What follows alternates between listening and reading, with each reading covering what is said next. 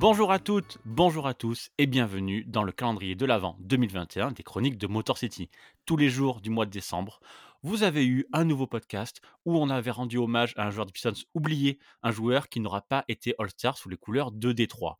Et ce 24 décembre, pour finir ce calendrier, je suis très heureux d'accueillir sûrement le fan français des Pistons le plus célèbre, celui qui a joué carrément la Marseillaise lors d'un match NBA, c'est Wax. Salut Wax, comment ça va ? Salut, tu vas bien ? Ça va, je suis très content de t'avoir, ça me fait plaisir de finir le calendrier de l'Avent avec toi. Ça nous permet aussi d'un peu d'oublier la morosité ambiante des Pistons ? Ouais, là c'est une année de reconstruction on va dire, mais bon... En tant que fan des Pistons, on sait très bien qu'une reconstruction, c'est jamais facile, que ça peut prendre 15 ans pour n'aboutir à rien. Donc, c'est, voilà, on a l'habitude, on va dire, mais ça n'empêche pas la passion de s'installer. Et puis, après, là, pour une fois, on a des jeunes qui sont pas entourés de vieux contrats un peu sales. Et donc, on peut s'imaginer que l'avenir peut être cool, à l'image des Suns. C'est vrai qu'on a fait place nette, on a un futur qu'on espère brillant devant nous. On va retourner ensemble un peu dans le passé pour finir ce calendrier, parce que toi, l'oublié que tu as choisi de mettre à l'honneur, eh bien c'est Rodney Stuckey, 483 matchs avec Détroit entre 2007 et 2014, et donc jamais All-Star. Dis-moi Wax, pourquoi tu as choisi ce joueur-là ? Alors, en fait, il est symbolique pour moi, ce joueur, de, entre guillemets... du fanatisme qu'on peut avoir pour cette équipe. Si les gens qui écoutent ce podcast connaissent Rodney Stuckey, connaissent bien Rodney Stuckey, c'est que ils font partie de la crème des fans des Pistons, on va dire. Rodney Stuckey, quand il arrive en NBA, c'est l'époque fast des Pistons. Il est drafté 15e, ils sortaient, eux, d'une finale de conférence. Et il y a encore la grande équipe des Pistons de 2004 qui sont en place, à part Ben Wallace qui n'est plus là, mais sinon il y a Hamilton, il y a Prince, il y a Billups, il y a Rasheed Wallace, il y a Antonio McDyess quand même, qui était un mythique joueur de fin des années 90, début 2000. Et il y a ce que eux ont appelé le Zoo Crew. C'était le Zoo Crew, c'était Amir Johnson, de souvenir. Il y avait qui ? Il y avait Jason Maxiell, il y avait Rodney Stuckey, justement, Arron Afflalo. C'était un peu la relève, ceux qui allaient continuer le legacy de cette équipe-là, justement, à terme. Et Rodney Stuckey, c'était un peu le prospect, tu vois. C'était un peu notre avenir. Donc, on était hyper contents de voir nos anciens toujours en place et cette espèce de groupe qu'ils avaient appelé Zoo Crew, Rasheed Wallace et Chauncey Billups. Enfin, pour moi, quand tu as des mentors pareils, tu es vachement aidé. Je ne dis pas que ça gagne forcément, mais tu es vachement aidé. Et Rodney Stuckey, je me rappelle, j'avais suivi sa pré-saison. Il fait une super pré-saison en 2007. Et après, il se blesse en cours de saison, mais à chaque fois qu'il rentre, il fait des cartons. Et pour ceux qui se souviennent, qui sont vraiment fans de Détroit à l'ancienne, c'était contre Boston, il me semble. Il sort un match de fou en finale de conf. Bon, après, ils perdent la finale de conf et c'est les Boston qui va avoir le titre. Mais voilà, il y a tout un espoir autour de ce mec-là. Et derrière, en fait, il se passe rien. C'est-à-dire, toute l'équipe se disloque et lui reste. Et c'est des années où, en fait, moi, c'était un peu mon totem, ce mec-là. C'est-à-dire que c'était mon espoir. Tu sais, moi, je suis très dans le legacy, etc. Et le fait que ce mec-là, il ait joué avec les champions de 2004, qu'il ait eu la chance d'être dans la même équipe que Lindsay Hunter, qui a été lui-même un petit peu mentor de Chauncey Billups à son arrivée aux Pistons. Je sais pas, tu vois, il y avait une suite logique parce que Lindsay Hunter, lui, a eu la chance de jouer avec Joe Dumars. Enfin, tu vois, il y avait une suite logique, tu vois. Genre, il y a eu les Bad Boys de 89. Lindsay Hunter, il fait la maille entre les deux époques et il gagne le titre en 2004 en étant en sortie de banc, mais voilà, il amène quand même cette vibe qu'il a appris des anciens de cette équipe. Il n'y a pas une rupture. Et en fait, du coup, pour moi, Rodney, il marque la non-rupture parce qu'il est toujours là. D'ailleurs, moi, je suis très dans ces trucs-là. Derrière, Rodney Stuckey a joué avec Drummond et Drummond a joué, même si très peu de temps, mais avec, si je dis pas de bêtises, je crois qu'ils ont joué un petit peu avec Kylian Hayes. Et donc voilà, tu vois, pour moi, il y a, voilà, ça, les joueurs c'est un passement de flambeau, tu vois. Sauf que bon, maintenant, c'est vrai que j'y crois un peu moins. Et puis surtout, maintenant, c'est trop éloigné, tu vois. Mais à l'époque, pour moi, Rodney Stuckey, c'était quelqu'un sur qui on pouvait vraiment compter pour la, comment dire, la mentalité blue collar des Pistons. Et c'est pas un mec flamboyant. Je crois qu'il a jamais été au-dessus de 17 points de moyenne. Et je me rappelle très bien de l'été où il n'y a plus personne aux Pistons. Et Joe Dumars dit « Rodney Stuckey va être notre leader cette année ». Et lui, il fait une interview où il dit « Je vais prendre mes responsabilités, etc. » Et je me rappelle qu'à l'époque, j'y crois, tu vois. J'ai son maillot. Je me dis « Voilà, tu vois, on va remonter un truc avec Jason Maxiell, etc. » C'est pas des grands talentueux, mais il peut y avoir un bad boy V3, tu vois. En plus, Rodney Stuckey, il n'est pas du tout dans l'ambiance Pistons, c'est-à-dire que lui, il est très flashy, c'est une sorte de petit Dwayne Wade, et il met des gros tomards, il est tanké un peu à la Billups et tout, donc je sais pas, disons, voilà, quand tu m'as proposé de faire cette émission, évidemment, il y a d'autres noms qui me sont venus en tête, mais qui étaient déjà pris, mais à un moment, je me suis dit, est-ce qu'il n'y a pas quelqu'un qui symbolise quelque part pour moi mon cœur de vrai fan, tu vois ? Je pense souvent aux gens qui sont fans d'équipes comme de foot, tu vois, et qui se rappellent des années. C'est souvent dans les années creuses qu'on se dit waouh, le chemin qu'on a parcouru en tant que fan d'un club, tu vois. Et pour moi, lui, il représente ça. Il représente vraiment J'ai été fan des Pistons, qu'il pleuve, qu'il vente, qu'il fasse beau, que. Voilà, et les années Stuckey, pour moi, c'est ça, c'est les années tellement creuses. Je me suis bougé jusqu'à Londres pour aller les voir, et voir Rodney Stuckey notamment, dans une équipe dépravée avec des Charlie Villanueva, etc., se faire vraiment scalper par New York. Et voilà, et j'avais mon maillot Stuckey. Donc, bah ouais, écoute, c'est voilà, et aujourd'hui, on est encore une fois au creux de la vague. Mais voilà, c'est ça qui est magnifique dans le fait d'être un supporter. C'est ça nous lâchera jamais, tu vois. Jamais, je me suis dit, allez, vas-y, viens, on oublie tout, on a adoré les Pistons et on passe à une autre équipe. Jamais. Vraiment. Et je pense qu'en repensant à Stuckey, Stuckey représente ça pour moi, quoi. C'est comme certainement des gens d'une nouvelle génération qui ont été... archi fans de Drummond et qui pour eux ça a été des années un peu vache maigre et bon, de toute façon on n'a rien connu de mieux que l'époque Drummond récemment, tu vois. Quand on a survécu à la période de Rodney Stuckey, pour le coup on est un peu paré à tout et effectivement tu l'as dit, ce joueur-là représente un petit peu ce que Détroit a raté parce que tu l'as dit très bien au début, quand il arrive l'équipe est vraiment top. D'ailleurs, l'année précédente, donc il arrive en 2007, l'année précédente, les Pistons finissent premier à l'Est. Ils n'auraient pas dû drafter si haut, en fait. C'est juste qu'ils ont récupéré un choix de draft de Orlando dans le trade de Cato, je crois, ouais. De mémoire. Et du coup, ils récupèrent Stuckey et c'est génial parce qu'il va faire la transition que les Bad Boys n'avaient pas pu faire, en fait. Les Bad Boys, quand ils se sont disloqués, il n'y avait plus personne. Et là, Rodney Stuckey, c'est cool, parce que ça va être lui, le joueur, un peu la nouvelle star qui va prendre la relève, tu l'as vraiment, vraiment très bien dit. Il fait une première saison géniale en sortie de banc, vraiment petit energizer, très cool, qui prend le relais. Il fait des super playoffs, tu as mentionné le match contre Boston, ou le match 2 que les Pistons gagnent, où il finit à 13 points. Et le problème, c'est que l'année suivante, du coup, il y a le fameux trade de Chauncey Billups contre Allen Iverson. Et là, c'est un peu le bordel parce qu'on a Iverson, on a Stuckey qui est un meneur, mais qui ne joue pas vraiment comme un meneur. Et puis, on a toujours Rip Hamilton. Et en fait, je pense qu'on va être aussi un peu empoisonné pendant toutes ces années sur ces positions. On n'aura jamais de vrai meneur pour mettre les autres joueurs en valeur. Et malheureusement, Stuckey, c'est peut-être pas ce qu'il va réussir. Je sais pas si tu te rappelles un peu de cette période-là, sans meneur vraiment de métier pour les Pistons. Parce que pour moi, c'est un arrière à la base, lui. Il n'est pas du tout fait pour être meneur. Et donc, en fait, il n'était pas du tout à sa place. Et ça se sentait même dans son body language. C'était vraiment... Mais pour moi, c'est une mentalité de soldat, tu vois. Après, c'est du mauvais coaching.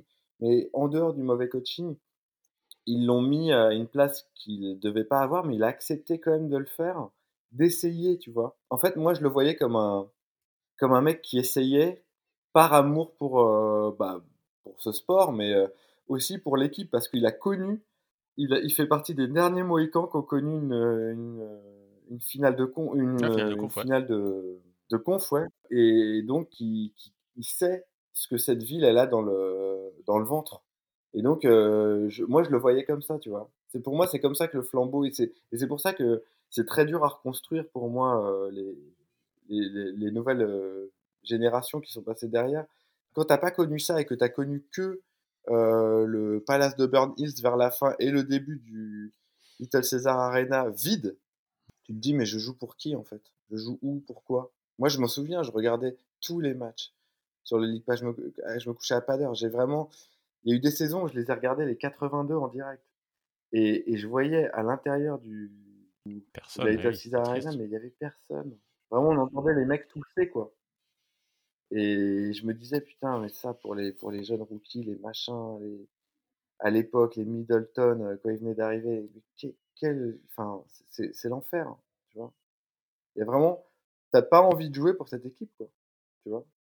Ouais, les joueurs tombaient de haut. Stuckey, effectivement, il fait, lui, la dernière année où il y a une dernière belle finale de conférence. Mais effectivement, si tu prends contact avec les Pistons à partir de 2009-2010, en fait, c'est une équipe lambda, c'est une équipe qui va quasiment jamais en play-off, qui gagne 27 à 30 matchs l'année, et dont tous les joueurs sont un peu ridicules. On en a cité quelques-uns dans ce calendrier. Charlie Villanueva, ça n'a pas marché. Ben Gordon, ça n'a pas marché. Tu as des joueurs comme Jason Maxiell, que j'aime beaucoup, que tu as cité justement dans ce Zoo Crew, mais le problème, c'est qu'en fait, il a pris beaucoup trop de place parce qu'il n'y avait pas d'autres très bons joueurs autour de lui. Et justement, Stuckey, le pauvre Stuckey, entre guillemets, a été mis un peu... au milieu, entre Iverson, entre Hamilton. Ensuite, il y avait Hamilton et Ben Gordon, donc il a fallu le faire jouer en meneur. Alors que tu l'as dit, il n'est pas du tout meneur. Il joue 3 saisons à ce poste-là, un peu bâtard, et ensuite on le met enfin en arrière, mais c'est un peu trop tard. Malheureusement, il y a vraiment 0 talent dans l'équipe. Mais tu vois, tu parlais d'Iverson. Moi, je me rappelle que j'ai eu vraiment un love-hate par rapport à ce truc, parce que, évidemment, j'étais dégoûté, mais en chialé de voir Billups partir. Ah, je me disais, mais qu'est-ce que c'est que ces conneries ? Mais après... Nous, on reste des supporters. Donc, on est là, genre, comment ça peut être un bon scénario, tu vois ? Et j'arrivais pas à trouver. Le seul truc que je me disais, c'est que c'était la première fois, enfin, l'une des premières fois, tu me corriges, hein, parce que toi, je sais que tu as beaucoup plus de connaissances que moi, mais dans mon souvenir, on n'avait jamais eu une star comme ça. Non, je suis d'accord avec toi. On n'avait jamais eu un MVP superstar où tu vas dans la rue, même en France, à Paris, et il y a des gens qui peuvent connaître Iverson. Bien sûr, jamais. C'est un peu, je dis pas que c'est comme Léo Messi au PSG ou un truc comme ça, mais c'était waouh, Iverson. Il y a de ça un peu, parce que quand Iverson débarque, il a fait une bonne saison juste avant à Denver, hein, donc on peut avoir beaucoup d'espoir. C'est juste que malheureusement, il est échangé contre Chauncey Billups, c'est juste ça le problème. Ouais, bien sûr. Et à ce moment-là, je me suis dit, comme bon scénario, ce qu'il peut avoir, c'est qu'il va apporter à Stuckey cette mentalité de MVP. Genre, il va dire, ouais, voilà, regarde, tu sais, c'est des fantasmes que je me fais dans la musique aussi, tu vois. Je me disais, tu sais, quand Hendrix, il rencontre les mecs de Led Zeppelin, ils se racontent des histoires, il y en a un qui dit, moi, j'ai vécu ça, ça, ça. Là, je me disais, tu sais, il va en ressortir dans tous les cas grandi, et je pense pas, en fait. Je pense qu'en fait, au contraire, je pense que Iverson, il a vraiment, entre guillemets, c'est malheureux, tu vois, mais sa mentalité était tellement mauvaise à l'époque. C'est-à-dire qu'il voulait tellement pas accepter de vieillir, et il voulait tellement pas accepter qu'il allait être moins bon. Bon, il a été All-Star cette année-là, je crois, quand même, mais bon, c'était vachement dû au vote. Ouais, c'est les votes, ouais. Et donc voilà, on avait un représentant All-Star Game, tu vois, mais voilà, pour moi, c'était l'ombre d'Iverson, quoi. Je veux dire, il faisait... On n'était jamais serein quand il y avait une possession, et au contraire, quand Stuckey rentrait, moi, je trouvais qu'il y avait plus de stabilité dans le jeu, tu vois. C'est pas normal. Et en fait, parcours atypique quand même, ce Rodney Stuckey, tu vois. Et puis en plus, qui est parti pour moi, ce que j'estime être l'ennemi, tu vois. Il est parti à Indiana, tu vois. Ouais, pour moi, c'est quand même très, très, ça faut quand même qu'on en parle, mais Moi, je connais peu de joueurs des Pistons que j'ai vraiment aimé respecter qui sont partis direct à Indiana. Enfin, tu vois, ça pour moi, c'était vraiment genre ah ouais, donc il y a plus ce truc. Normalement, on n'est pas sans... enfin, là, ça m'avait fait le même effet quand Ben Wallace est parti à Chicago. J'étais à Chicago, c'est une blague. Pourquoi il n'est pas parti à l'Ouest? Pourquoi il n'est pas parti quelque part comme ça? Pourquoi il est à Chicago? Alors, on avait la même chose pour Rip Hamilton aussi. Ouais, pareil. J'étais à... Ces gens-là vont jouer à Chicago. Mais Chicago, c'est... Enfin, bon, après, voilà, tu vois, c'est il y a des histoires d'argent, il y a des histoires de plein de trucs. C'est pas loin. J'imagine que t'as pas besoin de racheter une maison, du coup. T'as moins de frais, etc. quand tu vas jouer à Chicago que tu viens de Détroit. Et Indiana, ça va être un peu pareil. Mais j'arrivais pas du tout à comprendre. Je me disais, mais attends, c'est nos ennemis. Enfin, tu vois, mais bon, ça, c'est des trucs de... Non, mais je comprends. Mais ouais, et puis à Indiana, il fait un parcours qui est pas mauvais la première année, ce qui fait qu'il arrive à signer un contrat derrière, je sais plus, de 3 ans, je crois, un truc comme ça. Et mais après, il se pète, et puis voilà, tu vois. Mais fini, il a jamais il a jamais réussi à revenir, quoi. Et bah, tu vois, il y a eu un moment, je me rappelle plus, il y a quelques années, je m'étais dit, mais franchement, quitte à ce qu'on soit une équipe comme ça avec un banc aussi faible, je sais pas, aller le prendre, comme Miami avait pris Joe Howard à l'époque, qui mettait 0,1 point à la saison, tu vois, aller le prendre juste pour qu'il raconte des histoires dans les trucs de son passé, tu vois, juste qu'ils disent ah ouais, on est allé en finale de conf, tu sais, comme quand ils avaient fait revenir Billups en toute fin là, pour qu'il soit un peu le mentor de Drummond. Alors oui, effectivement, Stuckey, c'est pas Billups, hein, mais je sais pas, qui reviennent et puis qui racontent des histoires un petit peu à l'équipe, dans les vestiaires, qui les chauffent, qui disent ah, à l'époque c'était comme ça, mais ça peut revenir. En fait, les gens de Détroit vraiment aiment le basket. En plus, c'est un mec, si je dis pas de bêtises, il habite à Dearborn, qui est une petite ville que je connais bien d'ailleurs, par hasard, mais que je connais bien. Et c'est vraiment, c'est des fanboys de Détroit à Dearborn. C'est dans le Michigan. C'est un mec du Michigan maintenant, tu vois. Donc pourquoi ne pas le faire venir et qu'il raconte 2-3 trucs, tu vois. Après, je sais pas, c'est quoi son... Je sais pas comment il s'entend avec le nouveau front office et tout. Ça se trouve, ils se connaissent même pas, tu vois. Ouais, je pense pas. Il a connu des belles choses. Les fans, une partie des fans l'ont aussi un peu pris en grippe, malheureusement. Comme tu disais, il symbolise cet échec pendant presque une décennie, même s'il n'est pas responsable de tout, mais des Pistons, une mauvaise gestion du front office, un effectif toujours un peu bancal que lui pouvait pas du tout mettre en valeur, malheureusement. Je suis quand même assez content qu'on ait parlé de lui en des termes un peu plus élogieux que ce qu'il mérite. Merci beaucoup, Wax, ça fait plaisir de t'avoir eu dans le podcast. Bah pareil, merci beaucoup, et puis bravo pour ce que tu fais. Bah c'est très gentil, merci à toi. C'est ce que je dis souvent quand je parle avec mon frère de tout ce qui se passe pour la NBA aujourd'hui, maintenant. Moi, j'aurais rêvé quand j'étais jeune, pouvoir écouter un podcast comme le tien, où tu reviens sur des histoires du passé, tu parles de tous les joueurs qui ont fait le truc, on apprend plein de choses. Voilà, vraiment, c'est incroyable ce que tu fais et ce que la nouvelle génération des gens comme toi font pour ce sport. Moi, je trouve ça formidable. Je suis trop content que la passion soit au-dessus des résultats. Ouais, exactement. C'est très gentil de ta part. Merci pour ces mots. Et effectivement, un peu comme toi, c'est un truc qui m'a manqué. Ça n'existait pas en fait quand j'ai commencé la NBA. Je me suis dit si je peux convertir quelques indécis aux Pistons pour faire grandir notre petite fanbase en France, j'en serais ravi. Il faudra juste qu'on fasse un truc. Oui. Je te le dis juste. Il faudra juste qu'on fasse un truc quand les Pistons vont revenir au top, parce que moi j'y crois. Il faudra qu'on accueille bien les nouveaux fans. Je suis d'accord avec toi. Pas comme les mecs de Miami ou de Cleveland, les anciens, les oldies, ont mal accueilli les nouveaux en disant « Ah bah ouais, mais en fait, vous êtes des fans de Lebron et tout. » Moi, je m'en fous. Moi, peu importe. Si demain, il y a, je sais pas, dans une draft, il y a Bronny qui vient et que du coup, Lebron veut venir et puis que du coup, ça attire je sais pas qui est un petit peu en fin de vie, mais je sais pas, il y a une hype autour de Détroit et on va en finale de conf. Et moi, je dis « Bienvenue à tout le monde !» Bien sûr, vraiment, je suis d'accord avec toi. Ouais, vraiment. Il n'y a pas de gardien du temple ici, on est peut-être des vieux qui ont vu des bons trucs, mais on serait ravis d'accueillir les nouveaux. Et s'il y a les fans de Kate Cunningham qui veulent venir cette saison les saisons prochaines, effectivement, ils sont, bien sûr, venez, ils sont les bienvenus. Ouais, grave. Je suis d'accord avec toi. Est-ce que tu peux nous dire, Wax, pour finir, Où est-ce qu'on peut te retrouver, tes projets actuels, tes projets pour 2022 peut-être ? Alors, écoute, moi, je continue à faire mon émission Fanzine sur YouTube. Fanzine, c'est génial. Et il y a plein de belles invités là. On est en train de préparer la programmation 2022, ça va être fou. Je suis sur RTL2 tous les dimanches à 19h. Je fais une émission qui s'appelle Foudre où j'invite des artistes à venir raconter comment ils sont tombés amoureux de la musique et comment la musique les a, entre guillemets, sauvés.